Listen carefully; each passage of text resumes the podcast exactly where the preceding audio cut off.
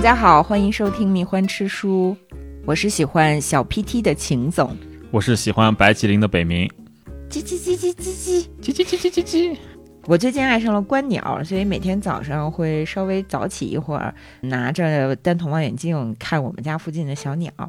总体来讲，大家还是非常喜欢鸟的，对吧？多可爱啊嗯！，而且鸟有一个特点就是会飞，它代表了人类自古以来的一个超级向往，就是能在天空中翱翔。所以鸟类就会被我们视作自由的象征，哎，是哈，对吧？而且你像孔雀、绶带、凤凰、喜鹊，在我们的文化当中也都频繁的出现，代表了一些非常美好的意象。而且你再仔细想一下，人和鸟本身有很多相似之处，是人和其他动物之间是没有的。嗯比如说人和鸟都是用两条腿走路，嗯而且大部分人和大部分鸟都是昼行夜伏，嗯，咱们都是白天活动，而且咱们都靠视觉和听觉进行沟通，就咱一般不靠嗅觉，是啊，对吧？对。然后还有一点，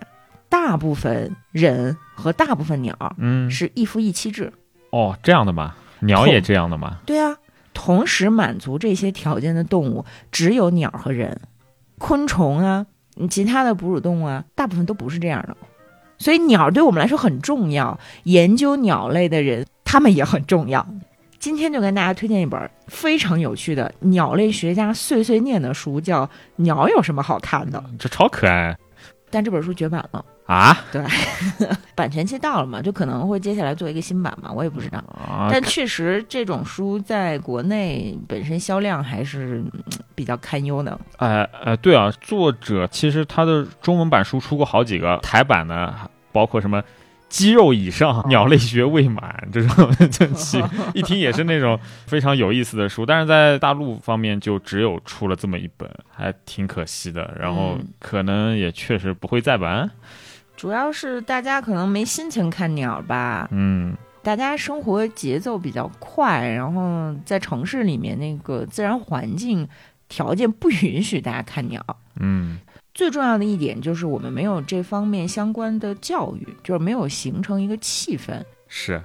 但是大家真的可以试一下，因为我最近就每天早上早起一会儿看看小鸟，太开心了。不是？其实你别说人在城市里看不到鸟，我们家猫都是。哦，就我们之前在北京的时候，那猫天天公寓楼里面关着，其实是没有什么机会看到鸟的嘛。搬到云南以后，因为有比较大的落地窗，然后云南花鸟也多，两个猫就头两个月就天天蹲在桌子上面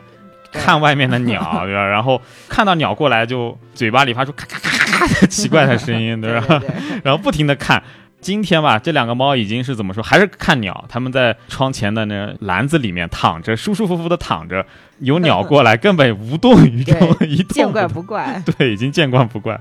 对，比如说我们家窗户外面是都是杂草，对因为因为我也不想收拾，就会有小鸟把杂草当成建材虫，嗯摘那些小棍儿棍儿回去搭嗯、巢。啊小鸟见财成。对对 对，然后那个经常来这儿的小鸟有一只应该是红臀杯，云南很常见的小鸟，叫声特别的好听，嗯，就是老是两口子来，然后啊每次那两口子来就会盘旋半天，然后就就是真的跟咱们选建材似的，你知道吗？就这个枝儿看看，那个枝儿看看，啊、然后我们家图图就趴在窗户前，就这么欣赏，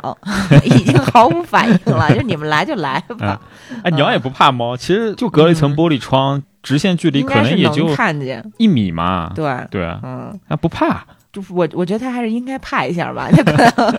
太熟了，嗯太熟了。所以推荐这本书也是因为最近很喜欢看鸟嘛，对你不是还喜欢看小 PT 吗？哎，对对对，我特别的喜欢洱海上的小 PT，然后我们这边儿还有一种很常见的鸟，白对啊鸡翎，对，白吉林啊，白吉林这种鸟，我在北京什么还真没见过。它只在这个纬度之下才有分布。哦，这种鸟最大特色是两条腿修路长，对， 然后走得飞快，你知道，非常不愿意飞。 你就看，你就你在后面走，然后它要避开你，但是它就不肯飞，哒哒哒哒哒哒，一路小跑，可以跑个二三十米。对，而且白精灵走路的特点，按那个鸟类名录上说，它是嗯波浪形的走，就是啊特别可爱，啊，对，就超哎它是可这样爱。起伏着，真是这样走。你知道白吉灵，呃，或者说吉灵，嗯，对于日本人来说是一个很重要的鸟，因为日本的大神耶纳奇和耶纳美兄妹俩不是结合生下了那个八岛，对啊，他们在神话里面其实是通过观察吉灵摇头摆尾，学会了怎么样繁衍后代哎，啊。这是日本记事里面曾经写过的一段儿。所以你看到了后面，就是天照大神被他弟闹得不愿意出山洞的时候，也是吉灵女神在外头唱歌跳舞把他引出来的嘛。啊，吉林确实唱歌跳舞，感觉特别可爱的那种。对对对，那当然，日本古代管很多野鸟都叫吉灵，啊，这个名字覆盖了大类的鸟。对，不但有白吉林，还有黄吉林等等等等。还有什么大班吉灵。但是咱俩完全是外行，门外哦就是汉，门外汉。对对对，就如果大家感兴趣的话，可以去买一点那种鸟类名录大花册，去观察一下你生活当中出现的野生的鸟。嗯，其实哪怕是在北京这样大的城市，然后又是北方，野鸟其实种类也很多。嗯嗯，像啄木鸟啊、戴胜啊，然后山雀呀，对吧？麻雀这种就不说了。但是我们就不再多说闲话了，还是来推荐这本书吧。好，啊，鸟儿有什么好看的？这本书作者非常厉害，是日本的鸟类学家，一个七零后。然后这个书呢，他写的就是完全不像是一个很 严肃的科研人员，你觉得就是一个二次元阿宅。对，二次元浓度爆表了，属于那种。对对对，在这儿碎碎念，然后各种吐槽野外考察和科研生活当中的囧事。对，啊，特别可爱。但它其实很厉害，是日本鸟类学会的鸟类目录的那个监修，就编纂和监修。它哦兼修很厉害，那比对编纂力还要厉害呢。对，大家要知道，日本对于生物学的研究是非常细致的。哎天皇都是生物学家， 对，天皇不是研究那个虾虎吗？对，啊呃，然后日本在鸟类研究上也非常的厉害，嗯比欧洲人不差。嗯，嗯，这一点你不得不承认，因为他们做事特别的细致，这本对书你也能看出来。哦，对，还没说人家名字呢，这位老师的名字叫川上和人。然后在这本书里面，开篇呢就特别的不着调，嗯呃，开篇都不是写鸟儿，其实他整本书都没怎么写各种鸟儿有什么样的生活、什么动人的故事，全没有。 对，但是他又会告诉你很多怎么做科研嗯，他背后的精神是什么。没有煽情，但是你看完之后会被他打动。你说，要不我哪天也试试吧？就这种呃嗯感对，很觉，有感染力，但不是对那种悲情向的，不是，完全没有。啊特别像那道格拉斯亚当斯写的《消失世界漫游指南》，其实风格特别像。对，但是它是日本版的，就对有很多日本人嘁里咔嚓的那种 特点。 比如说，他开篇的时候说什么呢？他说，吃饭团的时候，我经常感到震惊，为什么？饭团里居然有梅干。梅干是如假包换的水果啊，它和杏儿和桃儿是一家，啊，但是竟然有人用盐去腌制它，还用它来配米饭，荒唐也要有个限度啊！ 就是这种日本吐吐槽的那个感觉，你知道吗？有点像慢才。嗯，然后他说：“本人在此郑重承诺，如果我有朝一日当了首相，一定要让国会通过《水果不可侵犯 法》，封杀梅干，保护水果基本权益，顺便把菠萝踢出古老肉。”这个呃，北明不太高兴，因为北明特别喜欢吃菠萝呃。对，所以哦 嗯，如果我在日本，我肯定你就不投下选神他圣了的反对票。 呃，但然后他又说：“不过我并不是饭团铺子的接班人，我是一 名鸟类学家。”嗯，然后他问大家，他说：“大家身边有没有鸟类学家呢？” 就是大概率是没有， 啊为什么呢？因为鸟类学家本来就非常非常的少，嗯，而且呢都比较内向，不太擅长交朋友。日本艺人名录收录的艺人和模特儿有一万一千人， 啊，而鸟类学会只有一千两百名会员，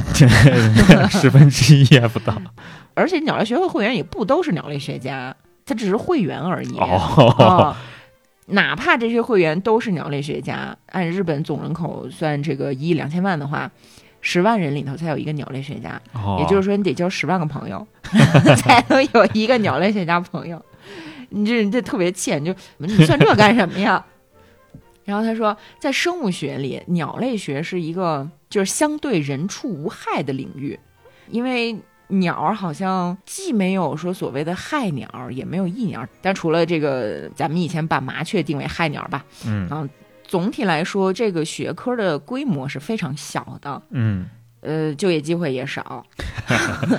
学术研究呢也没有什么应用的领域，对吧？嗯你说你研究个猪牛羊，啊这是畜牧 业，你就是对吧？有经济利益，然后你研究个昆虫，还有可能对农业起一些作用，对， 对吧？很多但是昆虫毕竟是农业的大灾害。对呀、嗯虽然研究鸟没有什么利益，但是呢，鸟对人类有着非常强的吸引力。不然的话，小朋友的那个百科全书图鉴里面就不会有鸟类篇了，啊它可能就是什么妖怪手表和哆啦 A 梦篇。 而且呢，但凡你这个城市飞来一只天鹅，嗯，是不是都能上报纸头版头条？嗯、比如说咱亮马河突然飞了一只天鹅，哇，那了那得嘛那那不得了，对吧？川上老师说，天鹅的身上就那么点儿颜色，黑白照片绝对够用，但是报社一定要用彩色照片，这就很能说明问题， 对吧？呃，就像你你拍熊猫，你也用彩色照片，是所以就是说嘛，很多学问都是因为人类有求知欲，而不是为了追求利益而产生的。是，不过光有好奇心呢，大家可能还需要一个呃推开兴趣之门的入门指南。哎，于是呢，川上和人老师决定代替邦德出任鸟类学家的代表，自作主张弥补大家的损失，成为你们的朋友。为什么是邦德？为什么是邦德呢？好问题，啊、就是大家都知道谁是 James Bond 吧，都知道嗯零零七，对吗？对啊，但是大家可能并不知道的是，伊恩·弗莱明老师的《零零七》在写作的时候，就是用鸟类学家 James Bond 的名字作为自己小说的主人公的名字，哦其实是鸟类学家来的，啊，这也很可悲嘛。你想，就是一个。算是二十世纪最有名的鸟类学家， 呃还比不上一个行踪隐秘的间谍，你知道吗？ 按理说不是应该间谍不为人所知，隐蔽自己的这个身份吗？嗯那我们说，川上老师他作为一个鸟类学的学者，他得有一个调查地，对吧？他的主要调查地是东京岛的一个非常有名的离岛，就是小笠原诸岛。小笠原群岛，小笠原群岛就是和日本的那个本州岛之间隔了一千公里。对，哦，算是东京管的，但你看地图上 面 巨远。已经完全到南岛，就感觉快要到冲绳了那边。凭什么那边算东京 啊？就什么九州啊、四国都还要南的地方，天哪！哎，那不管，那我们不管嗯啊。总之呢，它是隶属于东京都的一个群岛，嗯，但是也是如假包换的孤岛，因为实在是离大岛、大陆都太远了，嗯所以在这个岛上，除了蝙蝠，没有自然分布的哺乳动物。就是海洋岛一般都有这个特征嘛，嗯，对吧？吧？哺那乳动物过不去嘛。对，所以那些海岛呢，就成为了鸟类的天堂。他就在上面非常快乐的做了很多的研究。他都研究什么了呢？在小笠原群岛上有一种鸟叫笠原袖眼鸟，嗯日语就写作那个木黑。川崎曾经收购过一款摩托车的品牌，就叫木黑。摩托车的很多品牌都用小鸟做 logo，这款呢就是用这个袖眼鸟做 logo。哦然后这个袖眼鸟呢，它是一种特别小，有一圈儿黑眼圈儿的鸟，就有一点像是、熊猫对黄色的熊猫。哦，他说，你只要想象是一个长着翅膀和鸟嘴、像手掌一样大的黄色熊猫，啊，就非常准确了。啊，这种鸟呢是小笠原群岛上的四种原生鸟之一。嗯原生鸟就是指长期就是这儿本地的，啊啊，就是本地鸟。那它不又是这个行政上属于东京都吗？嗯所以笠原袖眼鸟可以被认为是东京的特有物种。这种小鸟在刚上岛的时候肯定是会长途飞行的，嗯但是因为这个岛上没有什么狐狸，也没有什么其他的掠食者，它经常在地上走来走去，后来它就不爱飞了， 啊，就留这儿了。呃非常安逸。对，这个鸟儿就经常在地上走来走去啊，一会儿在树干上吃虫子，然后一会儿在地上找点什么地上的虫子，呃，甚至是花蜜、果子、壁虎，它都吃。嗯就和我们一般城市当中或者是那种大陆上生态的鸟儿是不一样的。呃，比如说本州岛上的鸟，它们分层生活，嗯各自占有一个空间，互相不干扰。比如说大山雀就是树冠，啊，树干呢归啄木鸟，地面就是像斑鸠，然后如果是灌木丛就是日本树鹰，哦，如果分类这么明确的话，说明当地的自然生态要非常非常的丰腴，才能支持那种特例演化的那种功能专一的那种物种。对，就大家可以从这个例子去理解本州岛和小笠原诸岛，它从生态层面上是不一样的。嗯然后咱们不是说笠原绣眼鸟，它是小笠原的特有物种，就是它在其他地方没有分布。跟它最近的雪原的这个岛屿是在塞班岛上的金绣眼鸟。哦，塞班那几乎是本州到小笠原再翻个倍的距离啊！对，大概就是说，在一万八千多年前，这一片海域有很多很多的小岛，嗯包括小笠原群岛的母岛和列岛之间是联系着呢。然后随着气温回暖、海平面上升，这些陆地被分成了小岛，然后每座小岛上应该都有这种绣眼鸟，但是。就这些小岛，它们的气候变化是有可能造成物种灭绝的。嗯，所以很多岛上的这个笠原绣眼鸟灭绝了，它就成为了笠原群岛的特有物种，也就是东京都的特有物种。然后在这儿呢，这个川上老师吐槽的本领就发挥出来了。啊，他说，问题在于代表东京的都鸟竟然不是笠原绣眼鸟。嗯，一九六五年。政府曾经搞过一场都鸟大选，啊，让广大的都民、东京都的市民寄明信片投票。候选鸟有十种，包括暗绿绣眼鸟和云雀。但是最后拿到第一名的竟然是红嘴鸥。东京都鸟兽审议会经过磋商，正式批准红嘴鸥为都鸟，啊，太令人生气了，岂有此理！这个选择呢，有可能是因为在《伊势物语》等等这些古代文学作品当中，红嘴鸥经常出现，而且呢都是叫都鸟。啊，可是，请大家注意，这场选举总票数是三千二百四十二票，红嘴鸥只得了其中的五百七十九票。东京人口上千万啊，朋友们，这么算下来，它靠的是百分之零点零一的支持率当上的都鸟。最要命的是什么呀？嗯，这个鸟儿平时它是在亚欧大陆的北部繁衍生息的，而你知道吗？啊只是冬天来东京过个冬，啊， 是一个不折不扣的过客。啊所以你说让一群因为繁殖地太冷就躲过来享受寒假的窝囊废外 人成为东京的代表，这和选择克拉克·肯特当人类代表有什么区 别？超人，超人震怒，啊超人躺枪。 嗯，但是川上老师呢也比较公允的说，嗯笠原秀原鸟没有选上呢，有一个历史原因，嗯就是因为在二战之后，小笠原诸岛和冲绳其实一直不归日本管，哦，当时美军在那边对驻军嘛，是不是在美军的控制之下，嗯，小笠原群岛的主权是在一九六八年才回归的。对，都鸟大选是在一九六五年，哦，所以也也可以说，红嘴鸥的当选是在头号候选人缺席的 情况下。胡什么扯 嘛！哪怕当年就有小笠原群岛，小笠原群岛，天哪，那是日本最南边的岛， 对，和这个常规意义上的东京可真是差了十万八千里。那不管怎么嗯样，不管怎么样，川上老师认为都鸟大选是五十多年前发生的事情。嗯你就是选这个东京的都执事，就是行政长官嘛，嗯任期也不过是四年，啊，是吧？是不是应该翻篇了，啊？是不是应该退 退位呀、嗯啊？是我谨代表千万都民向都知事大胆进言。时机已到，即刻将笠原血眼鸟指定为都鸟才是大势所趋啊！ 啊，你问我是哪儿的人？哦，我是茨城县民啊，有什么意见吗？ 我也不是东京都的人呀，所以可以胡说八道。所以可以胡说八道， 对吧？你看他就是这么一个非常欠的人、 嗯啊。那这说到他是茨城县出生的是吧？啊这是他的出生地点。啊那川上老师是什么时候出生的呢？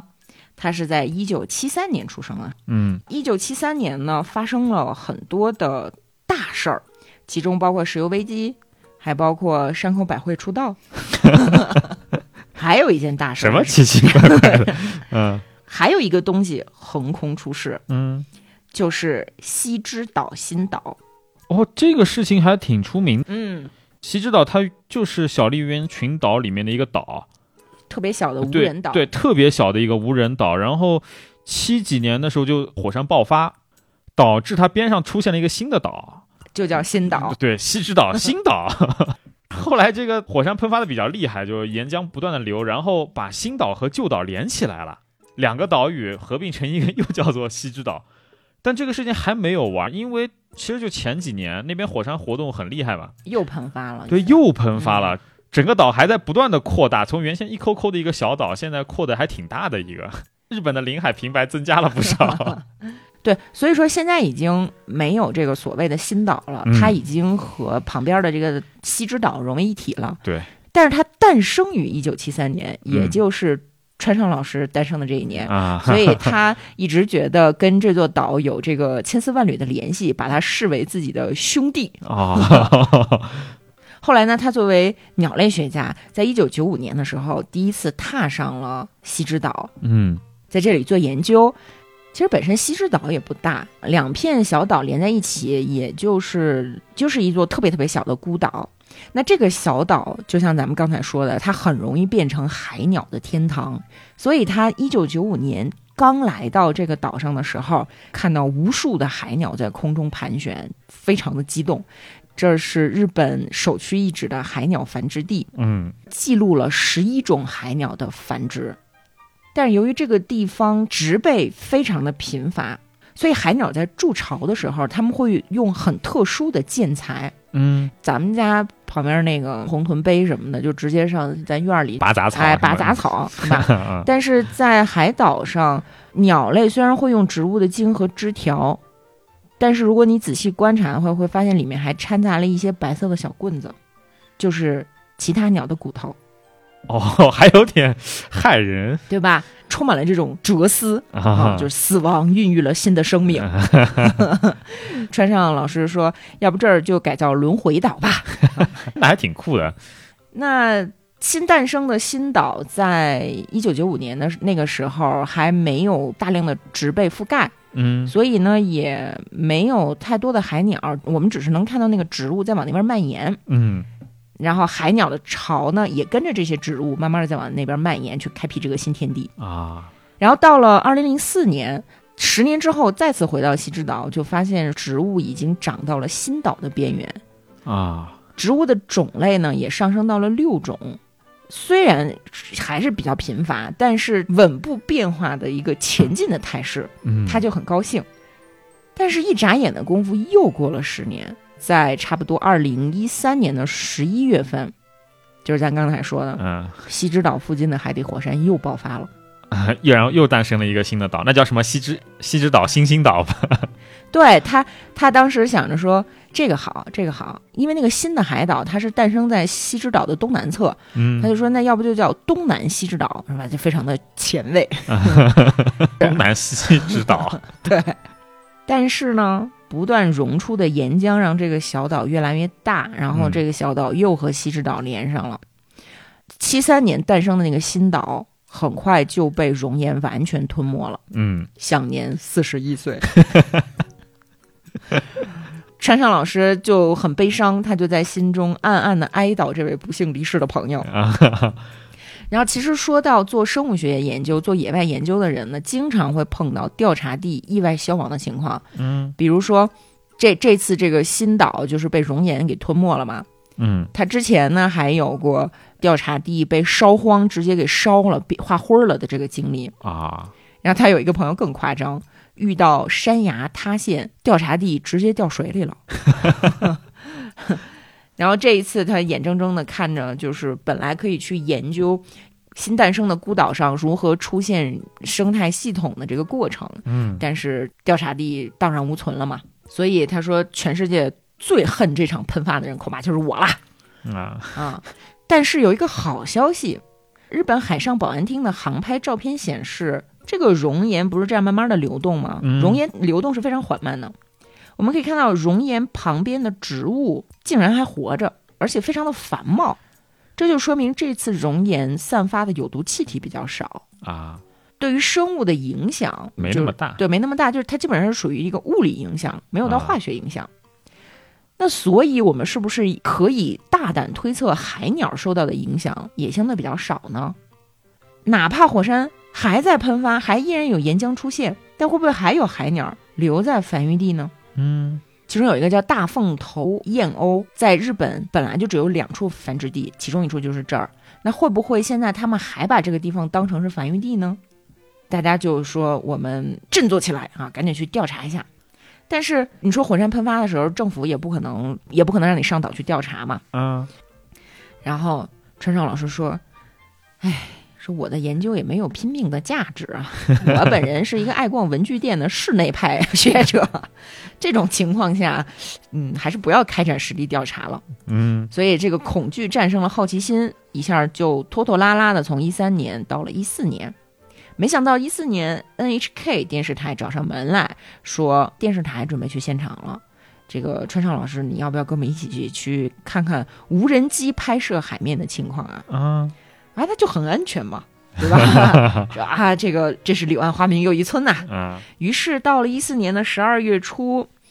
航拍公司派专家拿着各种的仪器，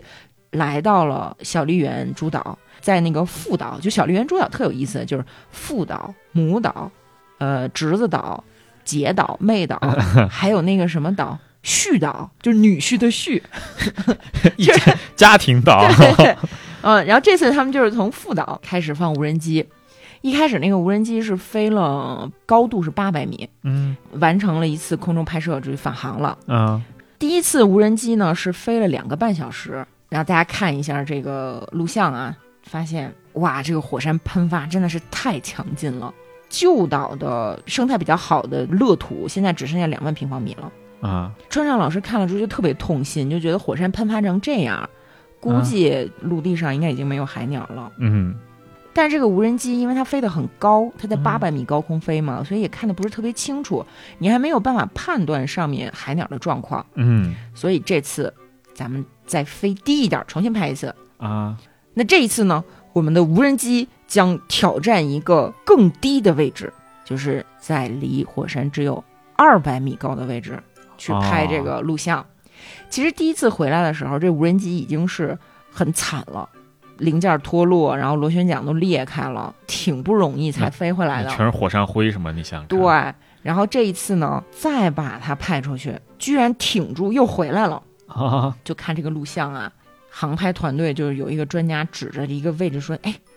这是不是鸟啊？”仔细一看，发现说果然有一个跟沙粒儿一样的小点儿在飞，啊但是因为从上往下拍，背景那个海浪是白色的，所以看不清楚，啊，连鸟类专家都认不出来。这个航拍专家观察到了，川上老师的心中就燃起了希望之火，就说：“那咱们再飞低一点儿，再拍一次吧。”第三次去拍，啊，下降到了一百五十米，还受到了大风的影响，所以这个无人机的返航时间比原计划迟了有好几十分钟，大家都很紧张，就捏了一把汗嘛。嗯但是当回放录像开始播放的时候，大家很清楚的看到，旧岛上有飞上云天的海鸟，哦，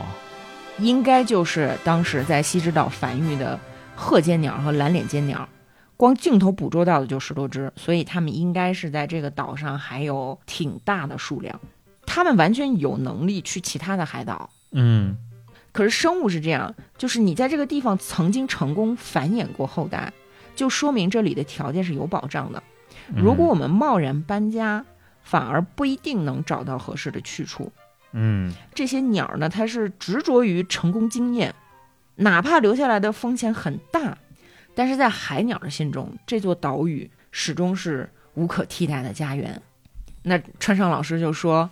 面对如此天灾，他们仍然顽强生存，守护家园的模样，真是让我有些感动啊。不过，二零一四年十二月二十五日，过了差不多半个月之后的航拍照片，我们嗯发现熔岩进一步逼近，旧岛上只剩下一万平方米不到了，啊，这些海鸟恐怕就待不下去了。但是呢，发现这个照片在熔岩的背景之上还有三个白点儿，虽然不能确定那个是蓝脸尖鸟，但是也不能完全排除这种可能。所以是不是还有海鸟留在那个仅剩一万平方米的那片土地上呢？嗯，川上老师就说：“说既然如此，就请你们坚守到最后一兵一卒吧。反正你们鸟巢那么小，一平方米也能摆下。”然后他说：“当然，由于拍摄时间比较特殊啊，十二月二十五日，照片上呢也有可能是圣诞老人。什么啦？如果真是圣诞老人啊，那么也是一个很大的发现。为了核实这个猜测，我 们有必要继续展开调查，因为科学建立在脚踏实地的调查之上嗯，啊。那么这次喷发并不是西之岛的结局，而是一个全新的开始。好，在开始讲他其他的研究大冒险之前，嗯，川上老师先跟我们分享了他一段和这个日本树鹰结梁子的过程，为什么鸟类学家会和鸟类结梁子？对吧？嗯啊，在讲这个梁子之前呢，再扯两句题外话，嗯，就是你知道苏拉苏拉和皮卡皮卡分别是什么意思吗？什么鬼啦？苏拉苏拉是红脚尖鸟，皮卡皮卡是我们更熟悉的那种鸟，就是喜鹊。喂，这是拉丁语，是人家的学名，啊是非常严 肃。你比如说，人就是 Homo sapiens 嘛嗯，Homo 指的是属，就是你是人属，嗯然后那个 sapiens 是种，两个连起来就是人属、人种、智人。嗯，那你比如说这个 Homo neanderthalensis，、啊，尼啊安德特啊，这就是尼安德特人，它同样是人属，但是它不是人种。嗯那喜鹊 pica 是喜鹊属，然后喜鹊属喜鹊这个物种也叫啊 pica，所以就是 pica pica。哦，然后那个红脚尖鸟呢，第一个苏拉指的是尖鸟属，第二个苏拉指的是尖鸟的这个准确的种。 嗯所以是苏拉苏拉，属名儿和种加词刚好相同，就有了这两个挺有趣的学名嘛。那这个种之后还会有亚种，所以分布在加勒比海和大西洋的红脚尖鸟的亚种叫苏拉苏拉苏拉，然后英国到东欧的喜鹊亚种叫皮卡皮卡皮卡，哦，生活在非洲西部的西部大猩猩叫gorilla gorilla gorilla 那由此，川上老师要告发日本树鹰，啊揭发一个非常令人不齿的行为，啊哈，就是说，呃，日本有一种特别重要的鸟，就是树鹰，叫日本树鹰。听到树鹰的叫声，就相当于春天来了，嗯，大家就会花粉过敏。在日本的树鹰一共有六个亚种，嗯其中呢有一种在本州繁育的亚种名儿，在日本呢就叫日本树鹰。嗯那为了防止种名儿和属名儿混淆，我们就叫它亚种树鹰。然后日本还有一种在小笠原诸岛上的树鹰呢，是被命名成长喙树鹰，就是日本树鹰下面的长喙树鹰这个亚种。嗯，然后大家经常是在看到长喙树鹰的时候，就说：“哎呀，这个鸟儿完全不像我们日本树鹰哎。”嗯啊，性格也不像，因为本州岛的亚种树鹰是比较低调，然后喜欢隐藏自己。然后在小笠原诸岛上的长喙树鹰呢，就有点像傻狍子，你知道吗？ 啊，就是经常会在别人拍它的时候，它突然凑得特别近，嗯、就就这样盯着你看，然后就很可爱。啊，川上老师就为这个长喙树鹰，长喙就是那个鸟鸟嘴的那个喙啊，就嗯打抱不平，就是说你们可千万别上当，这是亚种树鹰策划的下课上剧本儿。嗯，啊、什么鬼？啦？亚种树鹰是如假包换的下级，长喙树鹰才是真正的日本树鹰指名亚种。为什么呢？因为日本树名的指名亚种应该是 Setia d i f o n d i f o n 这个学名儿指的是长喙树鹰，啊也就是说，长喙树鹰才是日本树鹰的代表，啊，而本州岛繁育的那种被称为日本树鹰哎，的，被称被称为日本树鹰的，它的学名是 Citia d i f o n cantans。啊，但是你看，这不就下课上了吗？所以我们不应该说长喙树鹰长得不像亚种树鹰，我们应该说亚种树鹰怎么长得不像我们长喙树鹰啊？我们作为鸟类学家，实在看不下去了，我要揭发呃真相。然后亚种树鹰应该放下其傲慢的态度，痛改前非。嗯那这个时候肯定会有这个亲亚种树鹰派的读者感到愤愤不平啊，啊，因为这实际上是被人类历史捉弄所造成的惨剧。惨剧都来了，在世界各地的学者忙着给生物起名字，在发现新物种的时候，江户幕府在干嘛呢？闭关锁国。啊日本当时与世隔绝，而小笠原诸岛还不算日本的领土。当时小笠原群岛是有很多欧美人的，啊，然后有一个鸟类学家叫基特利茨，他在一八三零年发现了长喙树鹰。那定学名这件事儿就是先到先得，所以长喙树鹰是首先获得了拉丁文的学名、啊，哦，就是 Cetia difana difana。都怪日本锁国，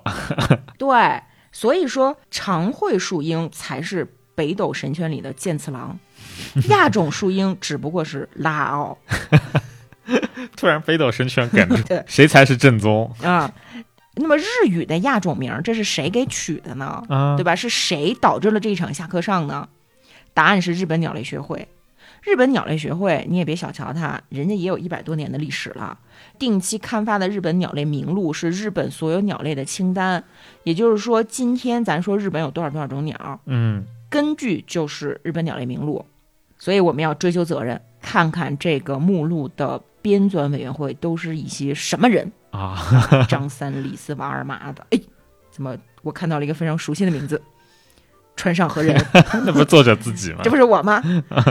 哎，长会树英，我对不起你啊！嗯，我虽然对小绿园诸岛的鸟类有满腔的爱，却没有勇气在下印之前把稿子偷偷的换 掉，所以别人骂我胆小鬼，我也就认了。 但是说到正经的呢，在小绿园诸岛的北部，长喙树鹰其实已经灭绝了。主要罪魁祸首是山羊和黑鼠，其实也是因为人类带带过去去的。的嘛，对，山羊破坏了植被，黑鼠吃掉了小鸟。啊，所以在二零零七年之前呢，这个岛上是没有树鹰了。哦，但是到二零零七年之后，我们发现这个地方又重新出现了树鹰。飞过去的边上，对，测完 DNA 之后，发现新出现的是亚种树鹰，不是长喙树鹰。哦就，长喙树鹰才是这个地方的原住民。但这个时候你会觉得说好像也没什么，都是好事儿嘛，对吧？嗯总之是树鹰回来了。但是由于我们要保护岛上的生态系统，我们在二零零七年之前实际上是把山羊和黑鼠刚刚扫荡干净，这个地方变成了一个很适合鸟类来生活的地方。嗯本来期待的是它原始的物种种群重新恢复，但是没想到亚种树鹰回来了。如果亚种树鹰在这个地方繁衍的太好，有可能会到旁边的岛上去，跟长喙树鹰啊，然后跟其他的树鹰混血，造成基因污染。哦，日本的生态学者、生物学家其实从那之后都一直在观察，就是说，如果它数量增加到一定程度，就必须要实施扑杀。哦，那何必呢？你想啊，它原始的生态是被人类带去的山羊和黑鼠干扰了，啊，然后为了恢复生态，又把山羊和黑鼠灭掉了。那山羊和黑鼠，它在已经嵌入到这个生态链之后被消灭掉，其实也是一种不平衡。嗯，如果眼睁睁地看着它不管，那么整个生态系统就会在你的影响下变得不可控。啊，这个所谓的不可控，不是简单的说我想控制它，而是说它有可能是不可逆的伤害，很多物种会因此而灭绝。哦，原来这个意思所以，川上老师和树鹰就结下梁子来了。哦，啊，这 和亚种树鹰 对和亚种树鹰这个和拉奥结下了 梁子。对闹崩了。对，拉奥也是北斗神拳里面的呃主要反派嘛。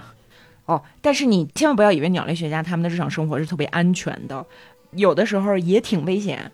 举个例子，他有一次到八重山群岛去调查黑冠铅，啊，那是念铅还是念念尖呀？就是一个看起来像开的左半边儿和一个鸟儿繁体字的鸟儿的右半边儿。啊，我查了一下念尖，但是好像本来是两个铅合在一起长得有点像开，所以这个字呢又说更标准读音念铅还哎叫开鸟，开鸟得了。啊，这这不管了吧，因为反正说实话，自从开始学习观鸟之后，我老觉得自己是个文盲，就是因为我什么字儿都不认识。嗯那他在这儿调查黑冠铅的分布情况，嗯就说这个黑冠迁特有意思，因为它们的声音，呃，会有一部分频率在传播过程中衰减，嗯所以呢，你可以根据这个叫声的变化判断你离它有多远多近。就是在你离它很近的时候，它的叫声是啵啵，嗯，但离它远了之后，这个信息不是损失了吗？啊，你听到就是噗噗，有的时候像牛叫，有的时候像换挡加速的这个摩托车的引擎，哦，然后有的时候你说循着声音找过去，发现自己真的到了一个牛棚， 或者找了一个摩托， 找一本田摩托，这闹了很多这样的笑话。嗯嗯，然后有一天晚上呢，哎，他又在这儿听声辨位，嗯叽叽叽叽叽，呜呜，突突突突突突突。这时候，突然一股强烈的冲撞感，滴嘘就进入了他的头部，嗯然后他就脑子里嗡嗡嗡嗡嗡的响，吧嗒吧嗒吧嗒的声音，还有咯叽咯叽咯叽的声音，并且伴随着剧烈的疼痛，就好像他的头被外星人占领了一样。 啊，然后没反应过来，就很就乱作一团嘛，就疯狂的挠头，然后把眼镜都甩飞了。然后他说我没有眼镜，就长得像大熊一样，于是赶紧去找我的眼 镜。然后眼睛一摘就跟就跟两杜个 鹃眼儿自然里头，两个三，就是在他找眼镜的这个小插曲当中，他冷静下来，意识到发生了什么，嗯，有虫子钻进他的耳朵里去了，哦，而且钻得很深，因为他们在夜间是要开头灯的。然后一开灯就会吸引来虫子，哦，肯定是有灯光吸引来的蛾子钻进去了。哦，那怎么办？怎么掏？往外掏 啊？对呀、但是他现在是在八重山群岛上，嗯，。没有办法马上就医，疼得满地打滚儿。这个蛾子就是以每三分钟一次的频率，全力撞击着我的鼓膜，而且它还要在暴动的间隙，在我的鼓膜上蹭两下，发出嘎叽嘎叽的响声 哦，他说我很怕虫子，尤其是蛾子，我有多讨厌打针，就有多讨厌飞蛾。现在你让我把这玩意儿养在我脑子里头，我的天呀！嗯那怎么办呢？我就赶紧先灌水，先把水壶往脑袋里蹲蹲蹲蹲蹲蹲，就开始倒水。啊，但没想到这一倒呢，天旋地转，因为你耳朵里灌凉水会刺激到那个半规管儿，嗯对吧？半规管儿是负责平衡的，然后这个时候你就会头晕。嗯，然后这个山里本来就高低不平，是山路嘛，对吧？先摔一跤，蛾子没死，我先死了，不行。但是如果这个飞蛾突破我的鼓膜，入侵我的大脑，我就变成天鹅人了。 大家知道天鹅人是什么乱七八对，啊糟？啊天鹅人是非常有名的一个，呃是非常有名的一个都市传奇啊！嗯大家可以上网去搜一下天鹅人的故事。然后他就在心中想着说，到时候这个飞蛾它会咬破我的肚皮，飞向世界，然后全人类都陷入了恐惧的深渊。他就一边勾勒着可怕的未来，一边等待着黎明。啊，然后终于早上破晓的时候，船来了，来接人走，啊来，接这些科学家走。哇，他折腾了一晚上啊，啊，好惨哦，对，然后他就回到了有人住的岛上嘛。值班医生就从他耳朵里掏出了一只一点三厘米长的、浑身是血的蛾子。哦，这个医生就感慨说：“好厉害的虫子啊！” 所以从那以后呢，每次夜间野外调研的时候呢，他就都想说：“哎呀，我是听鸟鸣呢，还是戴耳塞呢？” 哎，你还记得咱们那个人类学家那一期吗？嗯，做田野调查，然后把门牙摔断了，然后感染上那 个，还拿胶水粘， 对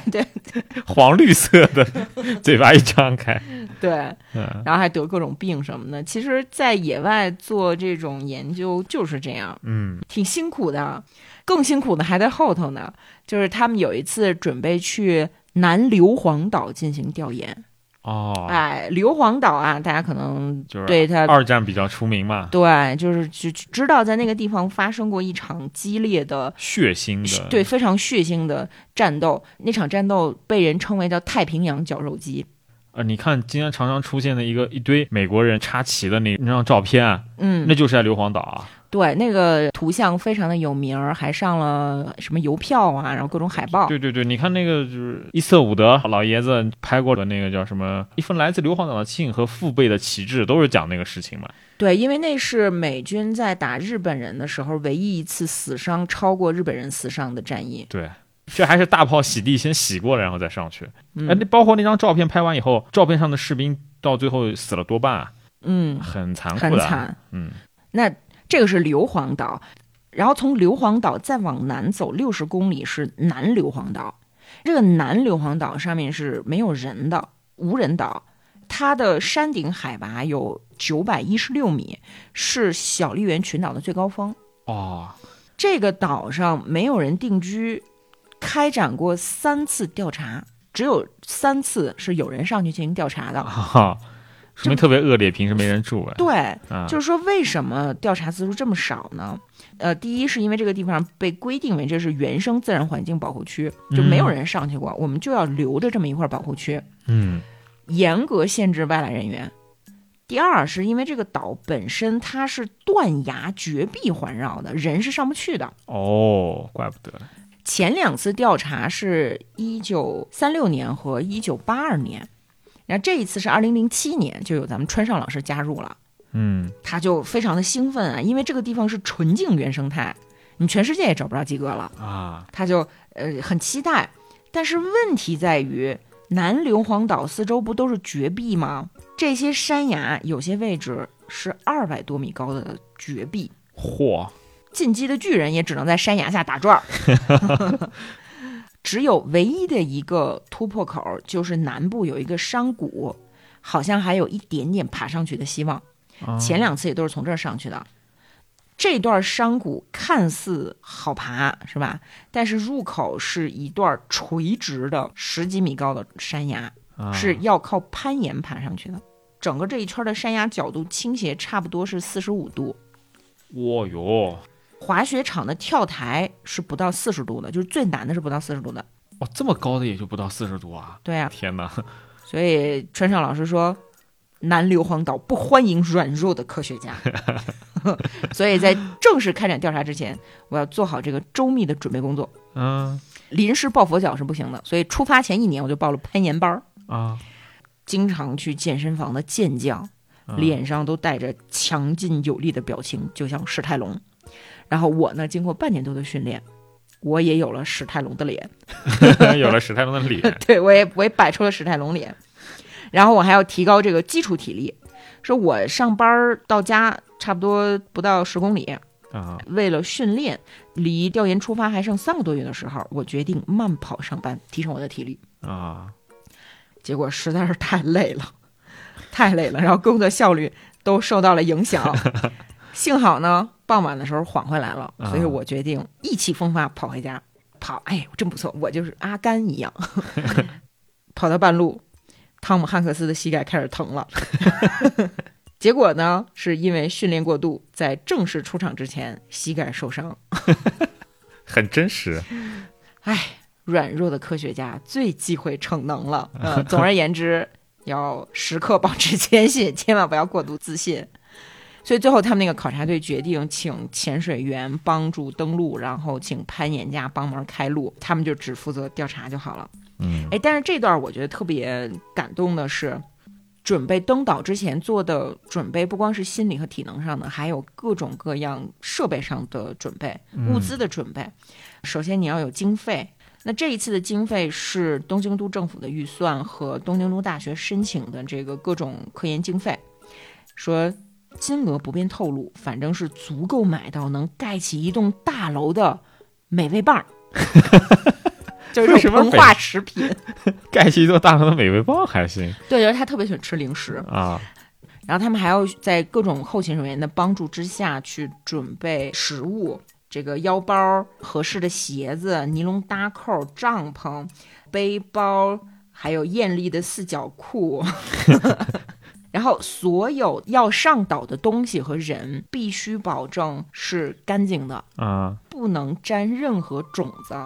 因为啊这是一片环境纯污染嘛对，想想铁血战士 吧，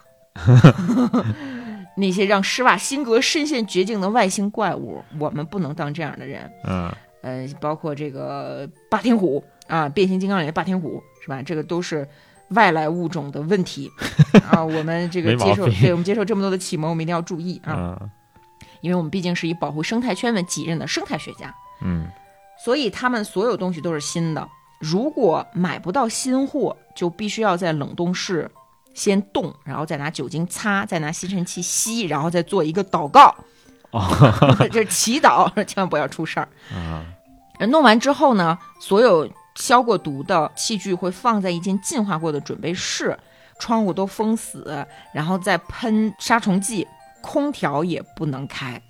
每次要进这间屋子，队员要先脱鞋、洗澡、进洁净室，这个互相检查行李。在上岛之前一周，所有考察队员禁止食用带种子的食物，哎，还有这种因为六月份哦，哦粪便啊，没错，就是因为他们的粪便里面会带种子，包括像百香果什么，他们是不能吃的。啊，其实他们上岛的时候会携带便携式厕所，把他们的粪便全都收集起来。啊，但即使是这样也不行，就必须把这个风险控制到最低。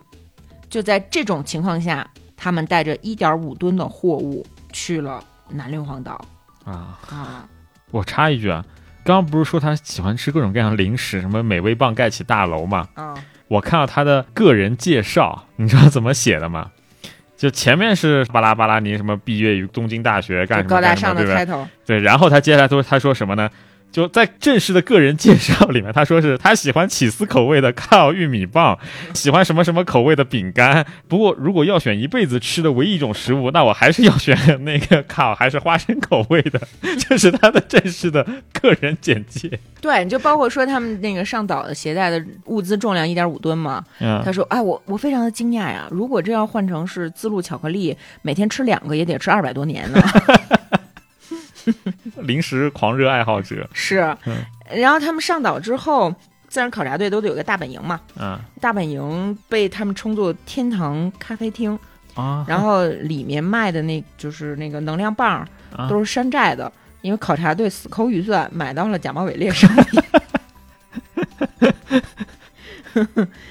然后他们上岛的过程呢，就是由那些专业人士嘛，就是那个登山运动员什么的，嗯就说他们像疯狂的 Max 一样，就是一帮硬汉，然后他们啊来开路啊，送我们这些软弱的科学家 到山 顶。呃，他们再往上走，到了海拔四百多米，会遇到很多的灌木丛，然后灌木、啊灌木丛下面就是很多的空洞，就是有点像打地鼠的那个游戏机。哦这些空洞实际上是白额原尾护妈的，护也是一种鸟儿啊、啊是长得稍微有点像海鸥的那么一种鸟。啊你那个“户”字，大家自己去查啊啊，就是查完了就觉得自己是个文盲。然后这些户的洞其实是被他们给踩烂了，哦但是野外调查是不可能对自然完全不造成影响的，就只要是你去，你再怎么小心也会造成这样的损伤。嗯但是如果你小心过头儿，阻碍了工作开展，就本末倒置了。为什么是对你既然已经破坏了自然，你就要拿出好的成果才对得起人家。嗯对吧？所以呢，他们就这一边往上走，一边想啊，我是疯狂的 Max，我又背上了一份新的罪孽。然后他们就来到了海拔九百一十六米的山顶，啊嗯，说要十三万部 iPhone 六才能跌出这个高度。然后 在这儿呢，这个地方是湿度很高的云雾林，很潮湿的森林，也没有什么河流。但是呢，因为水分来自于云雾，所以这个地方的生态很好。然后发现地上散落着鸟类的尸体，在其他地方，这些鸟类的尸体会被乌鸦、老鼠吃掉。嗯但是在这里呢，死尸是慢慢分解掉的，啊所以对于鸟类学家来讲，他特别的快乐。他就形容眼前的一幕是天堂般的地狱画卷， 哦， 很开心，说明没有外来物种嘛因为他可以有去研究的材料了。啊因为尸体其实是他真正研究的主要对象，啊，而不是活的对，啊嗯，他们甚至还要主动去杀鸟做标本，啊就听起来好像是违背了我们的这种爱护动物的道德，是吧？但是对于生态学家来讲，这是非常重要的。嗯这个东西就像是生态学的词典一样，就这个地方什么样，你要把几千具差不多的骨骼在一起对比，每一个骨骼就好像是你说的词语，哦就好，他就举个例子，他说，比如说金星人、外星人来地球收集人类标本，然后一不小心抓到了汉尼拔，然啊后，你不能把这一个个体当成是人类的代表，所以必须要广泛的采集样本对，不然你不就这个银河联邦警察就要过来了干我们了吗？对吧？嗯地球人真变态，对，所以正确的做法是抓一千个地球人，一起分析一下，了解普通地球人的特征。嗯，那同理呢，什么巴尔坦星人呐、m 七八星云人呐、 这不是奥特曼吗？ 对，就是我们如果想搞清楚他们之间的种族差异，我们也得抓那么一千来个巴尔坦星人。一个两个地球都快完蛋了。 对，呃，然后我们再回到这个南硫磺岛上 嗯啊，他们不是来到南硫磺岛上，然后在这里驻扎下来吗？嗯，等到日落之后呢，准备正式开始干活儿，就把那个个头盔灯又戴上，嗯害怕哎，害怕。戴戴上了这个头盔灯之后呢，就想给自己打气，啊，就做了一个深呼吸，发出了一声呐喊，然后就， 呃，这为什么 呢？因为在他张开嘴的同时，被灯光吸引来的无数小苍蝇进入了他的口 鼻。他说：“如果这个时候有人把我送进传送机，恐怕我就要变成蝇人 了。哦，他还真是不止二次元梗，各种恐怖片 梗，”对。隐忍我小时候的噩梦啊，那对，超真的恶心太。可怕 了。但是你也不能不呼吸，对吗？嗯，那这个时候你一一定要赶紧想办法解决这个问题，因因为你把大量的苍蝇都吃进去了，这个这真的非常恶心嘛，对吧？ 啊，然后这个时候他又说。嗯，这里的苍蝇是吃死鸟长大的，也就是说它们的身体是由百分之百的鸟肉组成的，所以其实我吃的是鸟 肉。这么一想，我就能忍了。啊我巧妙的骗过了自 己，我就可以继续做研究了。啊，就是这些生物学家也特别的可爱嗯啊、比如说他们那个考察队的队长，无论白天和黑夜都戴着墨镜，哦， 为为什么呢？因为他有一天去海边儿，一个大浪拍过去，把他眼镜儿给刮走了，啊然后他的备用眼镜全是墨镜。 所以他一到晚上就长吁短叹说：“哎，好暗啊， 好暗啊。” 然后说这队长明明是植物学家，却因为找到了一只椰子蟹，激动的要死。然后他又很不好意思的袒露了心迹，说：“嗯，其实他一直想当动物学家。”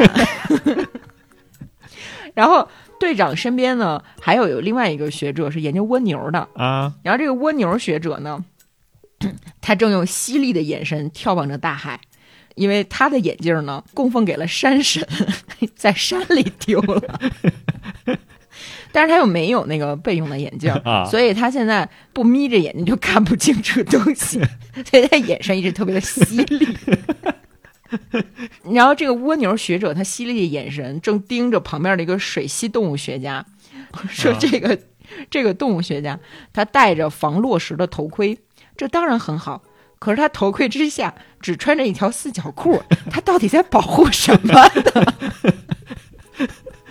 然后在这儿其实可以加一句，就是嗯他们的那个考察其实很危险，啊，就就是对于咱一般人来说，如果你害怕危险，你会靠着墙壁，对吧啊？，你会靠着山崖，啊但是在这个岛上是不行的，因为山上会有落石，哦所以你靠着山崖更危险。哦，那一你怎么办呢？就是你在接近山崖的时候，你要先观察一下地上，如果是卵石，可能相对安全；哦，如果石头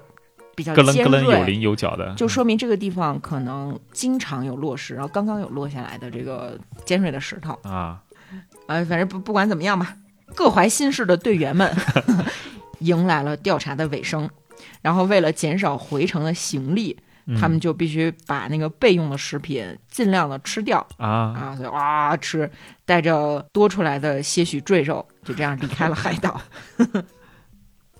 然后那个他不是带着很多呃死鸟的尸体回去了吗？啊有一天他正在这儿分析样本的时候，就看电视上出现了他们考察队的那个拍摄画面，啊就是说电视里的硫磺岛实在是太美了。根本就不是我认识的岛，那些什么累累的死尸，啊，随着呼吸蠢蠢欲动的苍蝇，呃，还还在我的嘴里留留存着一些触触感，那才是真正的南硫磺岛。嗯，哎写的真好，对，哦，然后刚才不是说到摩托车喜欢用小鸟做 logo 吗？啊他说我是一个非常喜欢骑摩托车的人，嗯而且我喜欢骑摩托车的理由非常的正当，因为我是一个鸟类学家。啊，啊。首先，摩托车的厂商一直在用鸟的形象向我们致敬， 啊所以作为一个绅士，我必须对他们也表达敬意。啊并且呢，除了人类之外，在日常生活当中采取两脚步行这种特殊行动模式的，只有鸟和摩托 车。 你仔细想一想，两脚步行可还行而且他觉得动物的恶心指数和脚的数量是成正比的，也就是说脚越少越美。啊比如说蜈蚣有一百条腿 儿，蜘蛛有八条腿儿，张辽有六条腿儿，啊地沟里的老鼠有四条腿，啊！而鸟类和阿弗洛狄特只有两条腿。那蛇不是在他眼中应该最美了那不管怎么样，摩托车是比四轮车和翻斗车更帅啊！啊不？然汤姆克鲁斯为什么要骑摩托车执行任务 呢？啊， 确实哈，哪怕就最近的那个《壮志凌云啊二》里面，他也是摩托车嗷嗷嗷在那边飙。啊，是吧？对呀，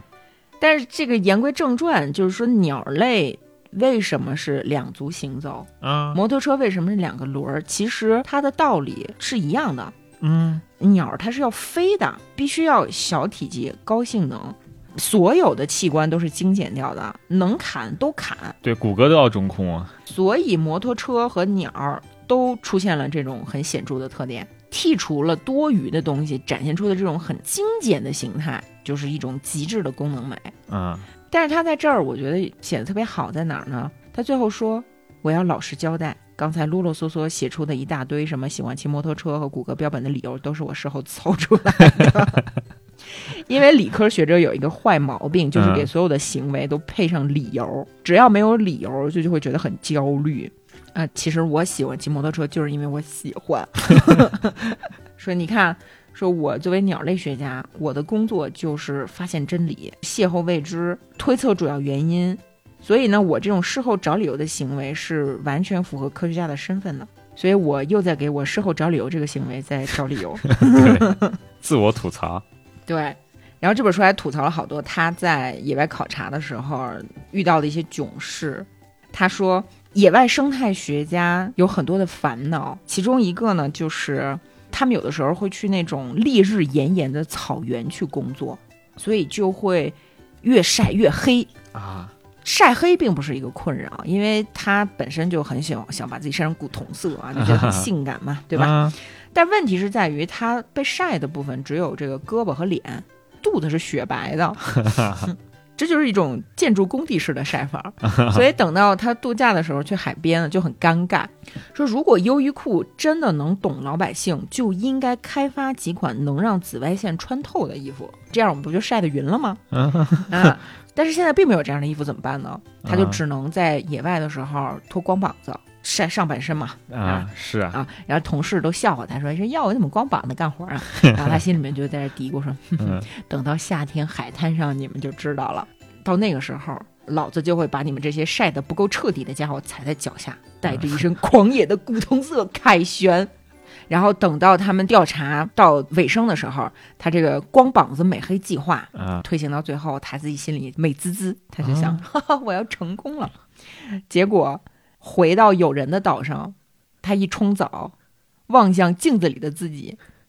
苍天啊！啊，这是没想到的结果，那有什么呀？因为他们穿的那个工作裤啊立裆特别长，因为要哦保护住重要的肚脐， 啊，所以他现在 黑白的分界线在肚脐眼上面。那还是很奇 怪 对，然后等到他穿沙滩裤的时候，要露出肚脐，所以在他的泳裤和黑皮肤中间有一道毫无防备的白色护腰，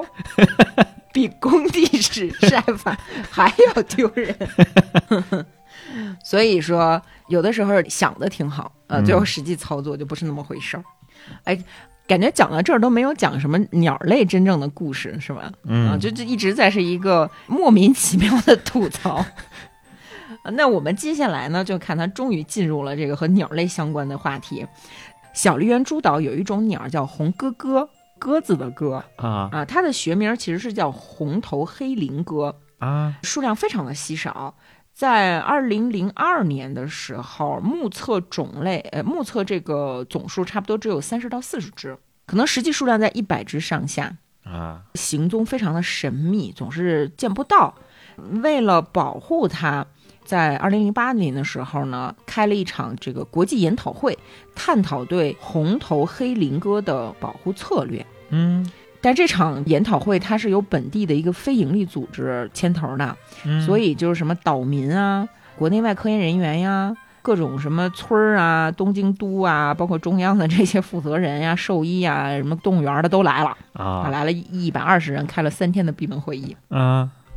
就跟在锅里炒菜似的。我的天哪，讨论非常的就是白热化啊。嗯川上老师呢，就是会议的主持人。最后讨论出来的措施呢，就是对栖息在山区的野猫采取措施。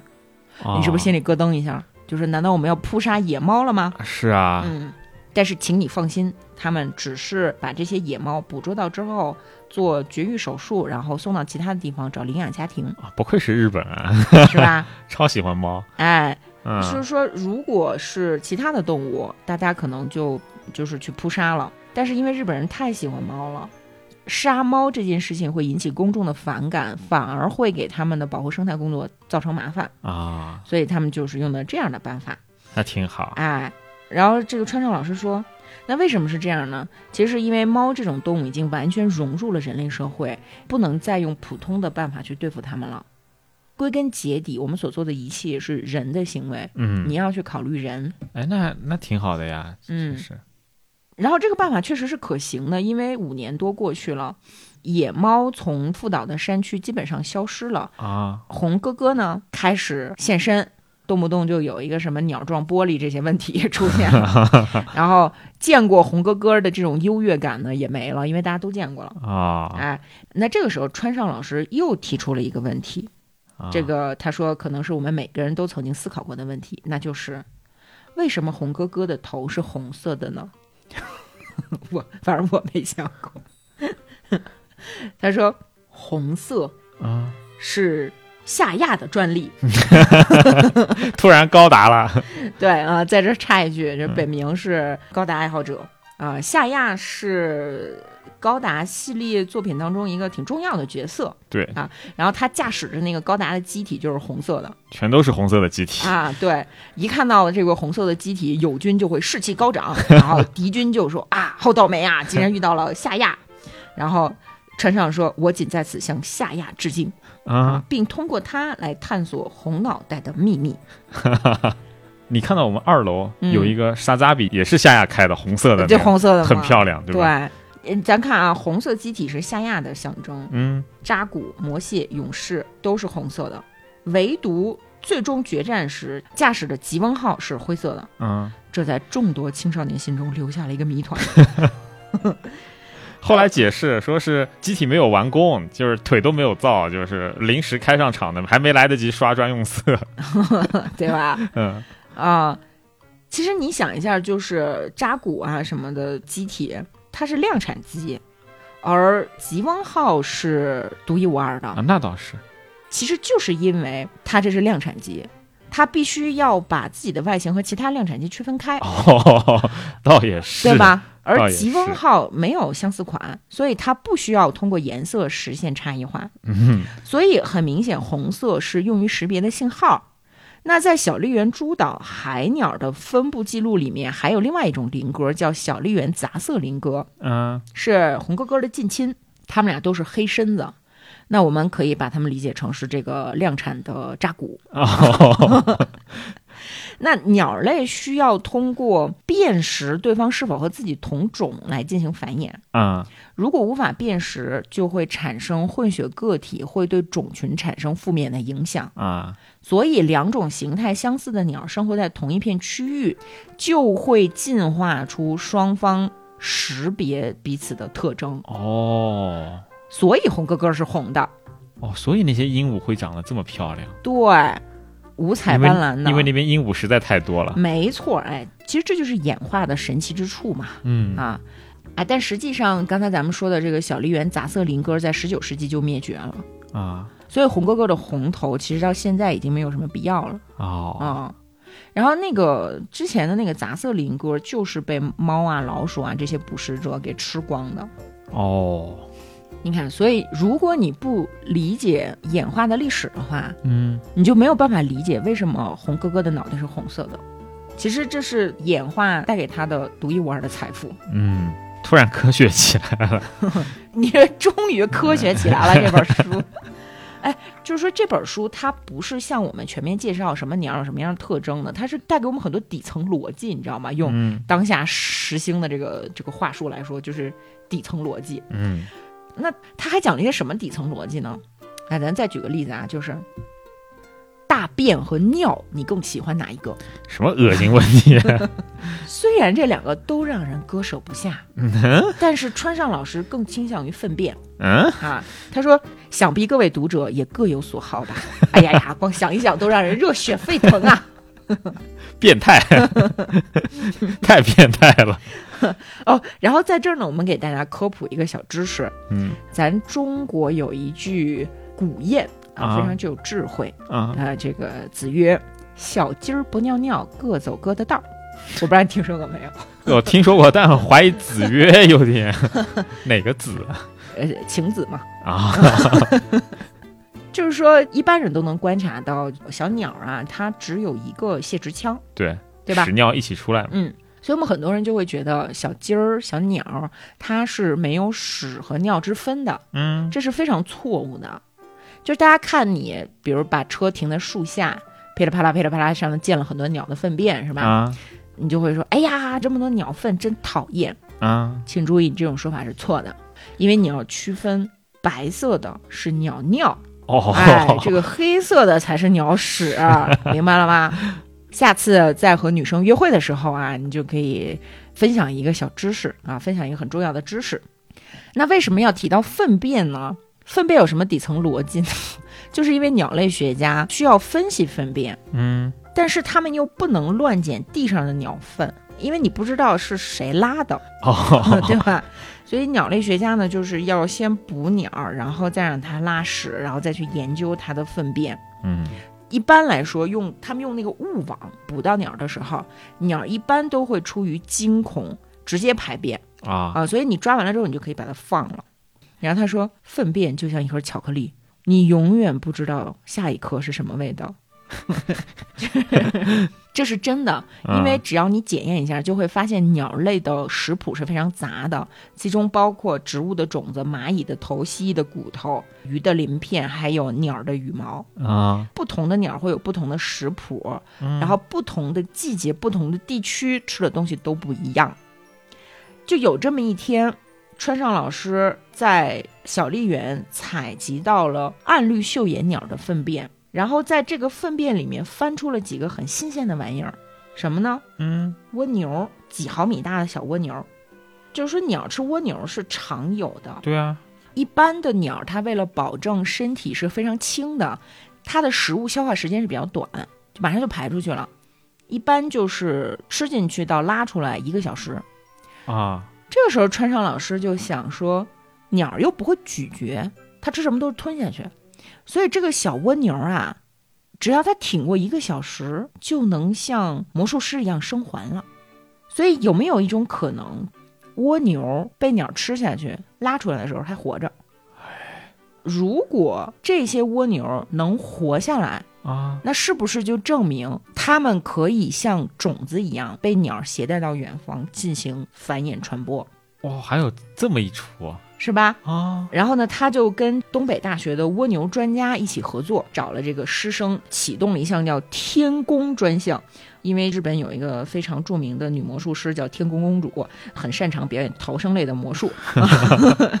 呃，所以呢，他们就到了这个横滨市的动物园儿，让动物园儿饲养的暗绿袖眼鸟和丽耳短角杯吃这种小蜗牛，啊准备了五百只冲绳产的这个早蜗牛，就是跳蚤的蚤，哎，给他们吃，说，哎，他们的生命如此短暂无常，令人落泪。还不是你喂的对，咱把那个蜗牛掺在香蕉里头喂啊给鸟吃，然后开始检验这个粪便里的蜗牛是死是活，啊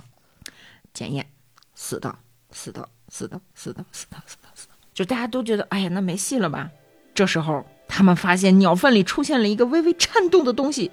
虽然浑身沾满了鸟粪，但那分明是一只活着的蜗牛。啊所以这个设想被证实了，大概有百分之十五的小蜗牛活了下来。哦，那还挺高的了，在别人胃里面待一个小时，开玩笑呢甚至有一只带着粪便出来之后，马上就繁殖了后代。哦，哦嗯，所以这就证明这么小的一个蜗牛，嗯，它并不是靠自己爬来爬去、散布到各种岛上的各种岛上的，啊它是靠小鸟儿。这个有点像百分之八十五的蜗牛扮演成了那果实的果肉，嗯，然后百分之十五的蜗牛扮演了种子，啊，是不是啊？就很厉害。很厉害，很很厉害，啊！川上老师就觉得这些小蜗牛仿佛就是在恶鬼的胃里横冲直撞的一寸法师。啊然后接下来他想，我要让鸟类吃各种各样的东西试试看。哈，光是想象一下就让人热血沸腾 啊！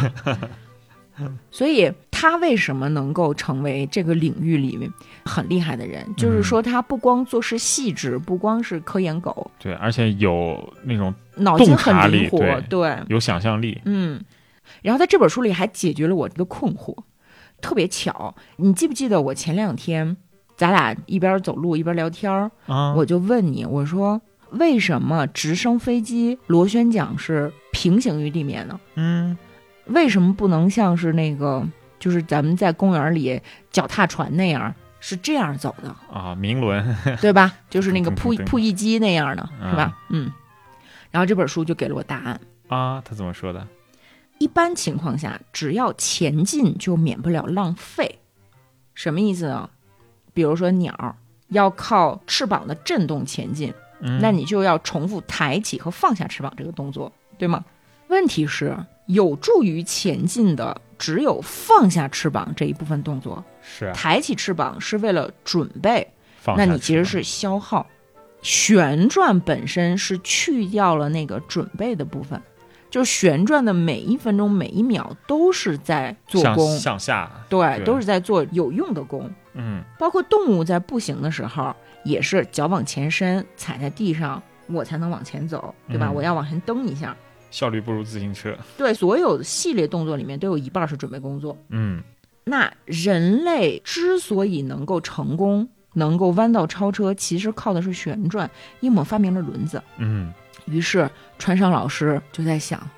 没有道理，不嗯对，为什么动物界就除了人之外，没有其他的物种在利用旋转，啊，对吧？嗯比如说鸟类很厉害，这个户飞个几百公里是家常便饭，而且栽到海里还能潜到水深五十米的地方，上岸之后挖洞做窝，能挖到地底下一米多，这是非常厉害的一种鸟。对。但是你说没有人利用旋转，蝙蝠不会旋转，海豚不会旋转，鼹鼠不会旋转，蚂蚁不会旋转，。只有小狗出生两三个月的小狗看到自己尾巴时候会旋转对。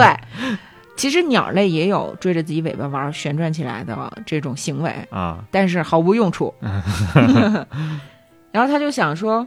白腰雨燕的翅膀长得像回旋镖， 说不定他们会打转， 所以他就开始观察，发现没有。然后呢，观察到了牛头伯劳在电线上转尾巴玩儿啊，啊。你说这个真的是，你说天体是旋转的，轮子是旋转的，但嗯动物真的不旋转。可能因为是不是因为地形地势过于复杂这一类的，就因为你旋转的话，你就是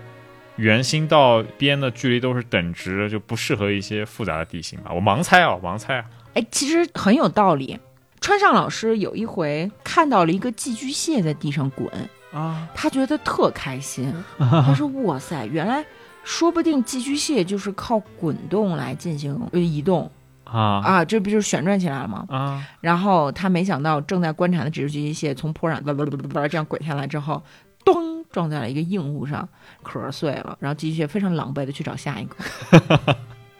没死就不错了呃对，这个时候川上老师突然领悟了。啊。旋转运动意味着丧失视野。哦，对于动物来说，对哈，没有进化出旋转运动的原因，就是因为它们太依靠视觉了。嗯，而旋转其实在被植物大量的利用，什么风滚草这一类的嘛，对吧？嗯啊、包括这个蒲公英，蒲公英为什么能飞呀？它利用的是旋转。啊，对啊，它那个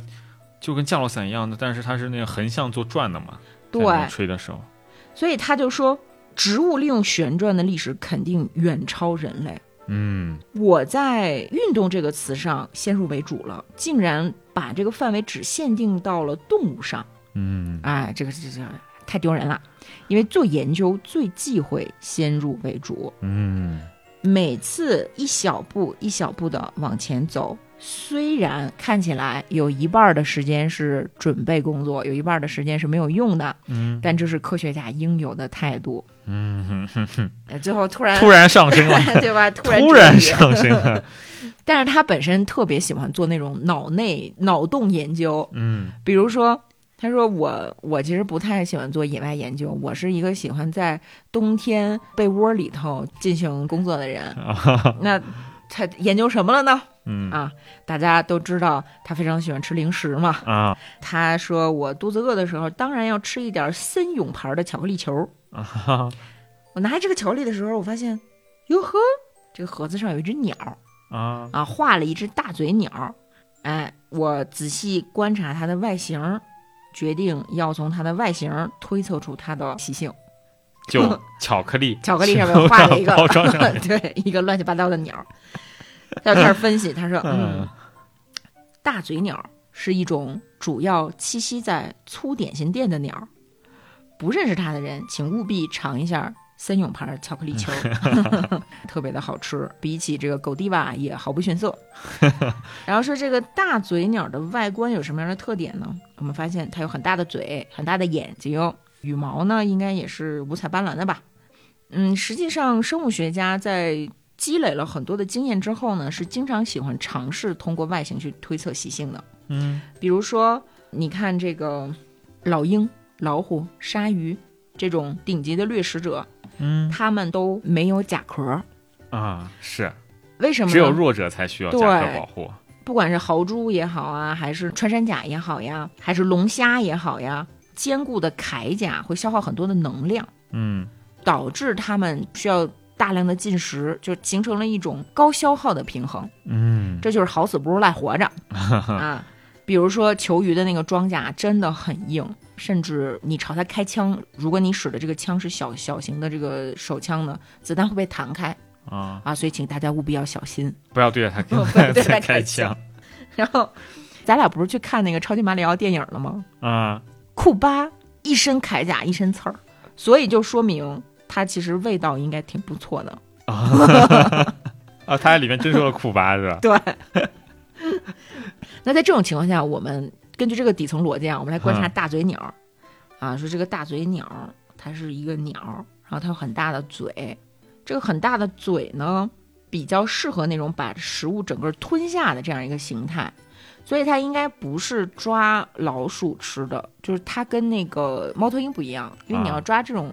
小动物，你要把它撕撕开，啊大嘴鸟嘴很大，看起来很像那种把果实整个吞进肚子里的食草派。啊然后这个呃，森永巧克力豆的主要成分是可可和花生，啊，那么我们推测它很有可能是一个热爱果实的和平主义者。啊但问题来了，嗯它这俩圆滚滚的大眼睛啊，是在脸的正面的，哦是朝着一个方向的。这是捕食者的标志，对，因为被掠食者一般都是眼睛长在两边儿嗯啊，什么羊、鹿、对，看得呃广嘛，对，麻雀是不是？嗯，呃，鹰的眼睛它也是看前面的。对，这么一分析，你突然觉得这大嘴鸟又有可能吃肉了吧？嗯请大家注意，不要先入为主，不要自以为是，因为人的两个眼睛是长在正面的，嗯而人并不是掠食动物，猴子并不是掠食动物。嗯那这是为什么呢？是因为猴子的演化适应了树上的空间，而树上的空间不是平面的，是立体的。哦，需要判断距离，对，所以才发展出了拥有视野比较开阔的双眼。啊，它要去立体的把握位置嘛，也就是说，哪怕你不是食肉动物，也有可能演化出朝前的眼睛。所以呢，我们可以做一个合理的推论，就是大嘴鸟生活在一个没有天敌的地方，不需要时刻保持警惕，所以它眼睛没长在两边儿啊啊。平时呢，就吃一些这个小果果儿。啊哎，然后呢，我们再观察它的脚趾，我们发现它是比较典型的三个脚趾朝前，一个脚趾朝后，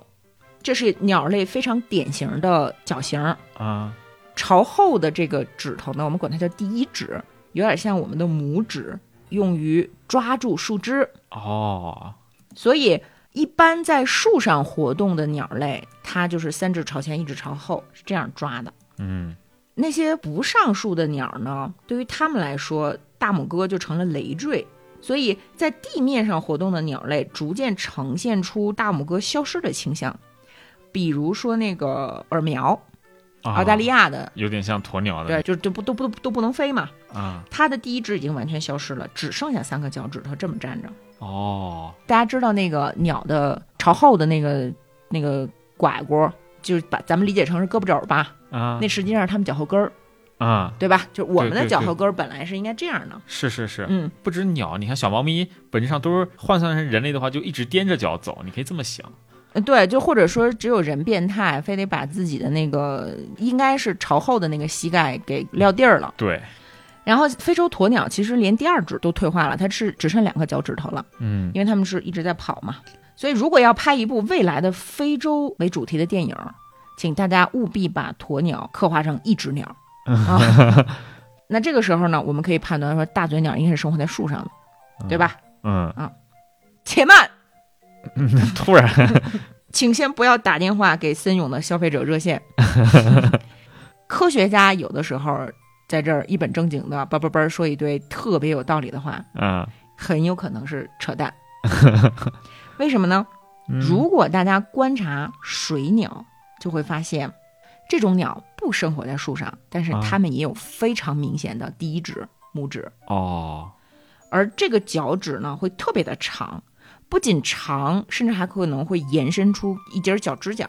抓鱼用了吧？嗯不是，是抓鱼用的，是为了在地面上有更大的接触面积。哦，弹涂啊什么的，比较对，容易走。哦，比如，说水蛭，就是那个雉鸡的雉啊，嗯它们要在莲花的叶子上走。啊，叶子是飘在水上的，很不稳，所以它们必须要尽可能的把爪子的面积增大。啊其实你看咱们洱海边的像秧鸡、这个白骨顶水鸡什么的，都是这样的。大嘴鸟明显的第一指，很有可能是为了适应水边泥泞的地面。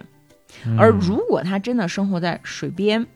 那么那个鸟嘴就是为了吃鱼了，啊，就是吃大鱼，就鹈鹕是那种鸟儿嗯，啊。所以咱们在这儿搞了半天脑内鸟类学，嗯最后得出的结论是习性不明。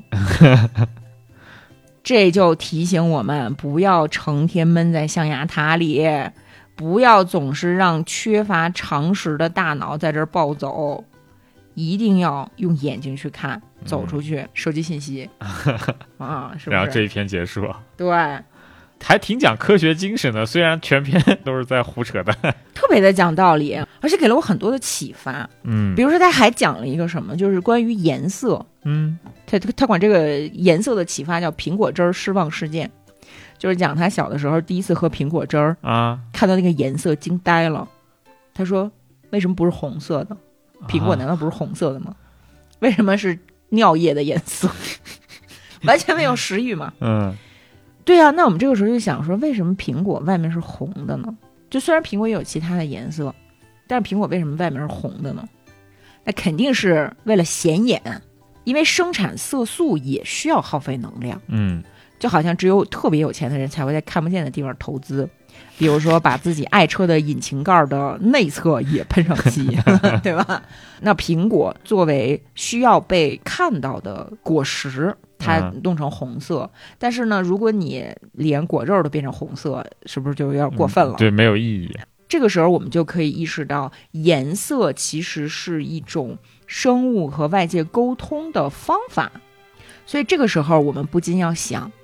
为什么鸟类是五彩斑斓的，可是包括人在内的哺乳动物只有褐色，嗯就主要的基调是褐色。你仔细想一下，所有的哺乳动物了，要么是灰色儿，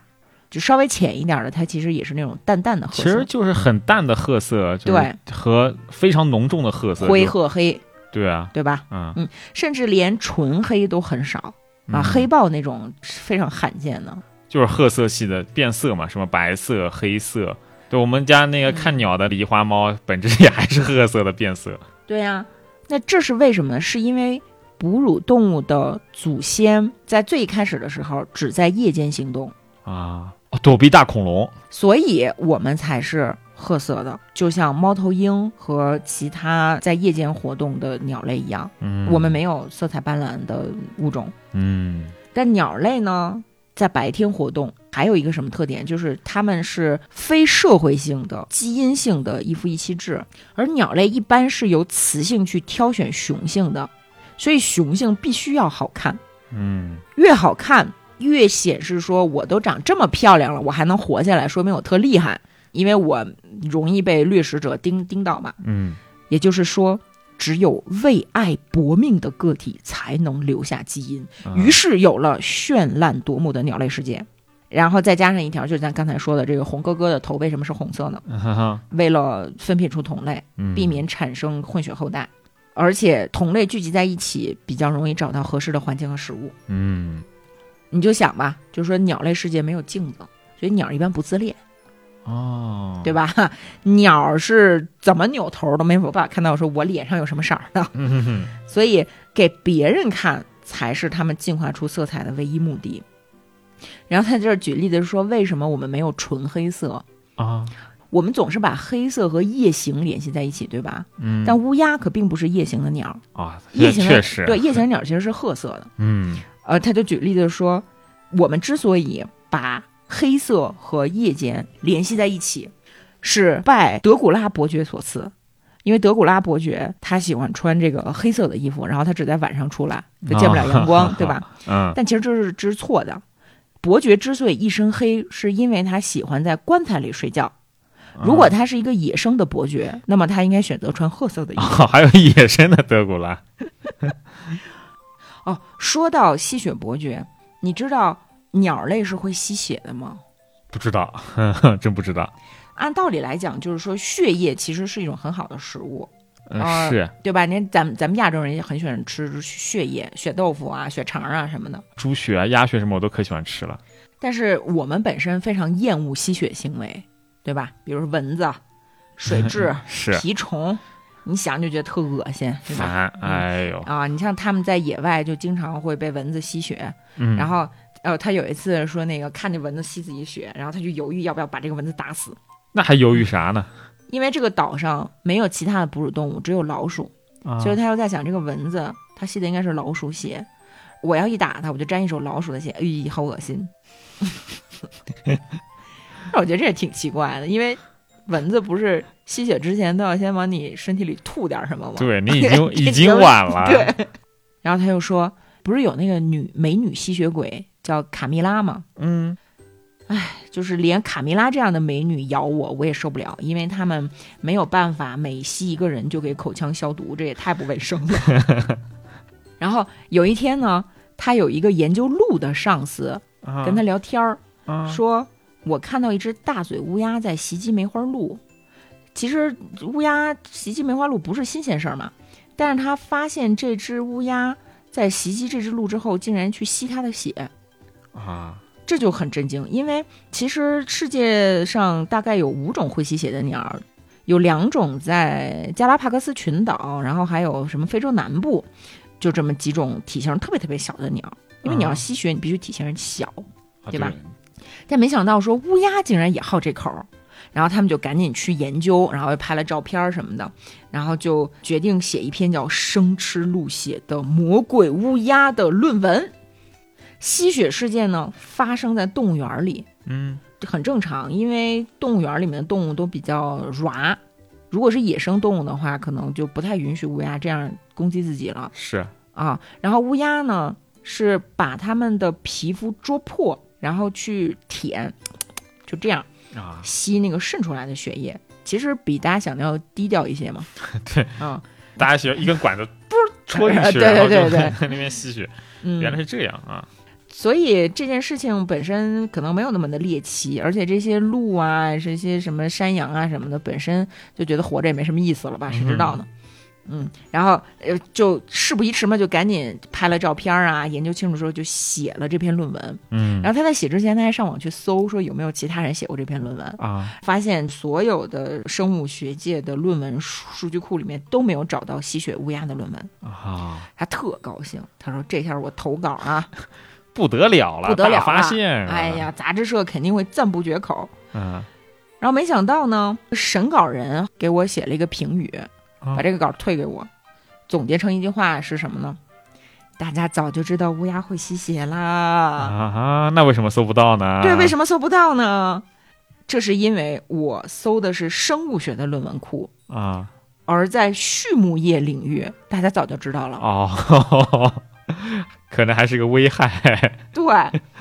就是说，在这个北海道经常发生乌鸦袭击奶牛的事情。嗯因为奶牛有很大的乳房，然后乳房上面我不知道大家见没见过奶牛的乳房啊，上面是布满了血管的。嗯乌鸦专挑血管去捉，受伤的奶牛就有可能感染上败血病，哦甚至就死掉了。哦所以日本的畜牧业一直非常的防范乌鸦袭击牛。哦，原来是人家早就已经都知道了。所以就是说这乌鸦这这是日本版的那个卓博卡布拉嘛， 嗯，卓博卡布拉是南美洲的吸血小怪物。对嗯，就是小时候看类似于奥秘什么说，哎，那边死了多少多少牛，啊一对夜对之对间对多少对多少牛，什么啊干瘪的尸体之类的，就是说什么卓博卡布兰，搞不好就是乌鸦或者其他的 ，小鸟谁知道啊或者是吸血蝙蝠嘛嗯。嗯，所以他的那个论文呢，最后还是登出来了，但是从说首次发现乌鸦的吸血行为降级成了。首次记录乌鸦吸食鹿血的画面，皮革掉了不知道多少啊个。儿掉了。对，这可能就是科研人员的困扰。嗯嗯，然后它里面还讲了，就是鸟类的装死行为。嗯啊，就是说这个你把很多那种体型非常小的鸟儿这样捋一下，让它躺在地上，它就会死的死死的啊，啊，就是你真的以为它死了，然后发现危险解除之后，它就会一轱辘啊一咕噜噗儿就这样飞了。啊可能凤凰不死鸟的传说是从这儿来的，啊，装死对，啊，你看有就可特特别的能啊有意思。啊有道理哈。嗯，但是还是那句话啊，就是这只只是在写书的时候的一个小想法，一个脑洞，它不足以成为科学结论。嗯嗯，说到科学学者们一定要非常的严谨，哎，尤其是面对日本学者的时候，啊、他们很有可能觉得你做的这个论文是是是是狗屁不通的。嗯，比如说，他作为一个英文很不好的人去参加那种国际会议。他就经常想要那个点评啊啊，但是因为他英语不好，他就只能憋 着，因为他发现，在台上侃侃而谈的那些欧美的学者，嗯他们的报告里面会有很多的漏洞，但是啊他们怎么那么自信啊？他就在那想，嗯，可能是别人的教育和我们不一样 吧。非常日本对，哦，对，你知道丹顶鹤是秃子吗？啊。对，就是它头上没有羽毛，并不是像我们想象的那种很漂亮，哦，我以为上面一撮红毛叫丹顶鹤，对？吧？ 因为我我小的时候一直以为鹤顶红是从丹顶鹤的红色羽毛里提取出来的。所以是ラ丹顶ップバトルです刻んだライムで最強をジャッジしようとしている意外と詳しそうだね下田君強さ is 食欲貪欲エモーションいつも笑顔でいただきます強さ is イノベーション半数野郎ドッグラワッツ俺はオンリーそれがスタイルお前はロンリー嘲笑うスマイル決めらんねだがえやるしかねえどっちが勝つあの子に聞くしかねえ感想だあそこボイパしてえボイパって何